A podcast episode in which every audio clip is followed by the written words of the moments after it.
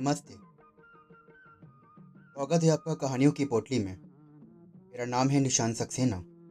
मैं सुनाता हूँ कहानियाँ।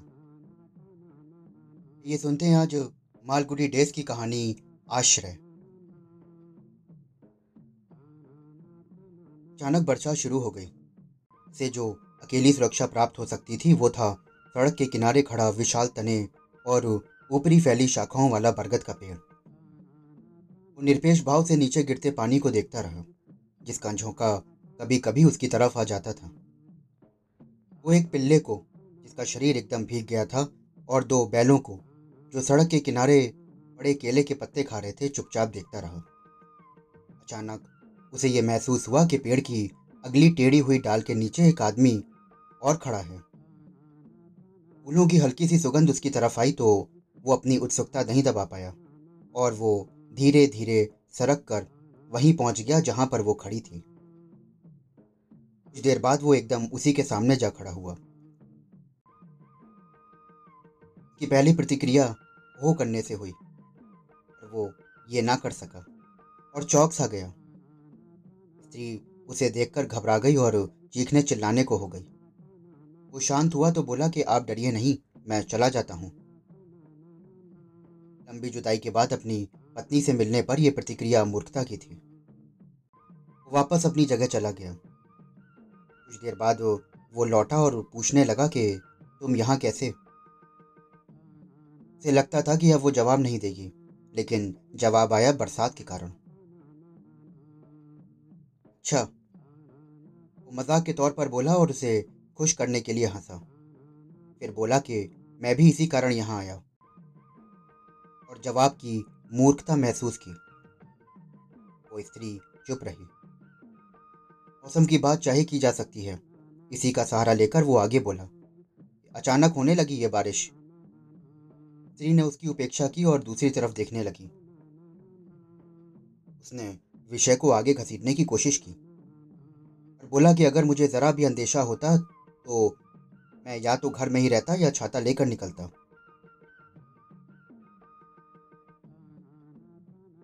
उसने इस व्यक्तित्व पर भी कोई ध्यान ना दिया।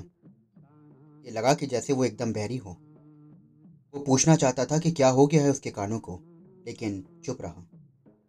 उसे लग रहा था कि शायद वो चिढ़ जाएगी। परेशानी की अवस्था में वो कुछ भी कर सकती थी। संकट की उस आखिरी रात तक उसे उसकी तीव्रता का अनुमान ही नहीं हुआ था। वैवाहिक जीवन में दोनों के अनेक बार संकट की स्थिति आई। और दूसरे घंटे दुनिया के हर विषय पर उनके मत एक दूसरे के विरुद्ध होते थे। हर सवाल पर संकट खड़ा होता और कोई भी ऐसा ना होता जिसकी उपेक्षा की जा सके। विषय कुछ भी हो सकता था। रेडियो सीलोन सुने या ऑल इंडिया रेडियो? अंग्रेज़ी फ़िल्म देखी जाए या तमिल? तमिल की खुशबू बहुत तेज़ होती है या नहीं? गुलाब को बहुत अच्छा कहा जाए या नहीं? वगैरह वगैरह। किसी भी विषय पर बहस हो सकती थी और तनाव पैदा होता, जिससे कि दोनों के बीच में कई कई दिन तक बातचीत बंद हो जाती। फिर समझौता होता और एक गाढ़ी दोस्ती हो जाती। दोस्ती के ऐसे ही दिनों में एक बार दोनों ने एक लंबा चौड़ा समझौता पत्र भी तैयार किया, जिसके अनेक अनुबंध थे और पूजा के कमरे में देवताओं के सामने जिस पर हस्ताक्षर किए गए और निश्चय किया गया कि कभी भी इसका उल्लंघन नहीं किया जाएगा। उनकी लड़ाइयाँ हमेशा के लिए समाप्त हो गई। लेकिन बहुत जल्दी इसका पहला वचन, कि अब हम कभी नहीं लड़ेंगे, चौबीस घंटे बाद ही तोड़ दिया गया। और इसके बाद वे सब अनुबंध, जिनमें घरेलू मतभेद के जैसे मुद्दे, रोज़मर्रा के खर्चे, खाना अच्छा बनाया या नहीं, बहस की, बजट की बहस, ससुराल की चर्चा, इन सब पहलुओं पर विस्तार से निर्णय लिए गए थे, उन विषयों का कोई महत्व ही ना रहा। बरसात के भीगते हुए उसे खुशी थी कि वो घिर गई है। कुछ दिन पहले जो एक लंबा अरसा महसूस होता था, वो उस रात, उसके बाहर जाने के बाद घर का दरवाज़ा बंद कर लिया था। से उसकी कोई खबर नहीं मिली थी।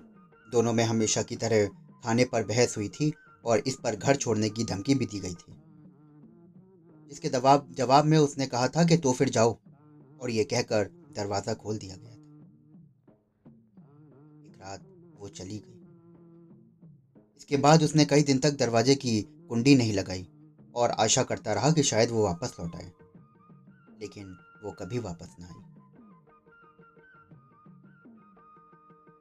उसने हिम्मत करके कहा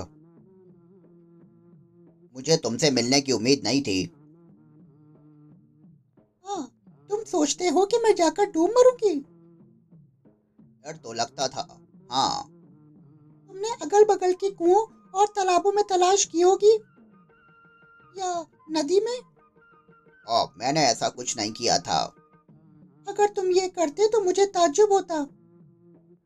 लेकिन तुम डूबने तो नहीं गई। फिर कैसे सोचती हो कि मैं तुम्हें ढूंढता? सुनते ही उसने ज़मीन पर पैर पटका और बोली साफ़ है। तुम्हारे दिल ही नहीं है मेरे साथ। ओ तुम एकदम तर्कहीन हो। हे भगवान तुमने तो मेरा चरित्र पढ़ना शुरू कर दिया। ये तो मेरा दुर्भाग्य है कि इस वक्त अचानक बारिश होने लगी और मुझे यहाँ आना पड़ा। नहीं बारिश अच्छी हुई है जिसने हमें फिर से मिला दिया। अब क्या मैं पूछ सकता हूँ कि इतने दिन तक तुम कहाँ और क्या करती रही? जवाब देना ज़रूरी है। से उसकी आवाज़ में चिंता की एक लहर महसूस हुई जिससे वो खुश हुआ। क्या उसे वापस आने को तैयार किया जा सकता है? ये वाक्य पूरा बनकर उसकी जबान पर उतर आया। लेकिन उसने रोक लिया और वापस कर दिया। सिर्फ़ ये पूछा कि, तुम्हें कभी मेरी चिंता नहीं हुई? तुम ये नहीं जानना चाहती कि इतने महीने में क्या करता रहा? उसने जवाब नहीं दिया। सिर्फ़ ऊपर से नीचे गिरता पानी देखती रही। हवा की दिशा अचानक बदल गई और पानी का एक फुहारा उसके चेहरे पर आ गिरा। दूसरे को बहाना मिल गया कि रुमाल निकालकर उसकी तरफ़ लपका।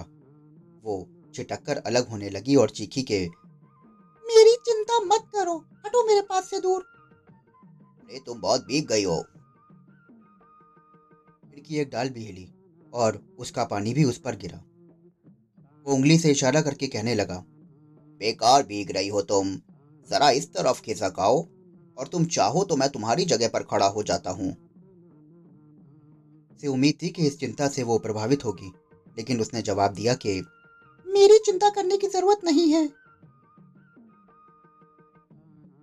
सड़क पर बहती पानी की धार को वो एक तरफ़ आँख मिचकाकर देखने लगी। रुको, मैं तुम्हारे लिए दौड़कर छाता ले आता हूँ या टैक्सी ले आता हूँ। पर उसने आँखें तरीरी और चलने को हुई। दूसरे ने ऐसा ही कुछ और कहा, जिस पर वो पूछने लगी तुम्हारा खिलौना हूँ क्या मैंने खिलौने लायक तो कोई बात नहीं कही तुमसे। तो तुम सोचते हो कि जब चाहे मुझे उठा लो जब चाहे मुझे फेंक दो ये खिलौनों के साथ ही तो किया जाता है। आ, मैंने तुम्हें जाने के लिए तो नहीं कहा। अब मैं ऐसा कुछ सुनने को तैयार ही नहीं हूँ। मैं शायद ये कहने के लिए मरा जा रहा हूँ कि मुझे बहुत अफसोस है। हो सकता है। लेकिन ये किसी और से कहो। अरे अब मेरे पास कौन है तुम्हारे अलावा कहने के लिए? ये तुम्हारी समस्या है मेरी नहीं। इससे मुझे कोई मतलब नहीं है। अरे तुम्हारे पास दिल है या नहीं है? मैं कहता हूँ कि मुझे अफसोस है तो मेरा विश्वास करो कि मैं बदल गया हूँ। मैं भी। मैं पुरानी वाली नहीं रही। मैं किसी से कोई उम्मीद नहीं करती और ना ही निराश होती हूँ। अच्छा ठीक है। अच्छा ये नहीं बताओगी कि इतने दिन क्या किया? किसी ने बताया कि तुम हरिजन सेवा या वैसा कोई काम कर रही हो। देखो, मैं तुम्हारी कितनी जानकारी रखता हूँ। उसने जवाब में कुछ नहीं कहा। उसने पूछा कि, सारा वक्त तुम यहाँ पर रहती हो या ज़ाहिर था कि वो उसका पता जानने की कोशिश कर रहा था? वो ये जानना चाह रहा था कि वो इतने दिन कहाँ रहती है?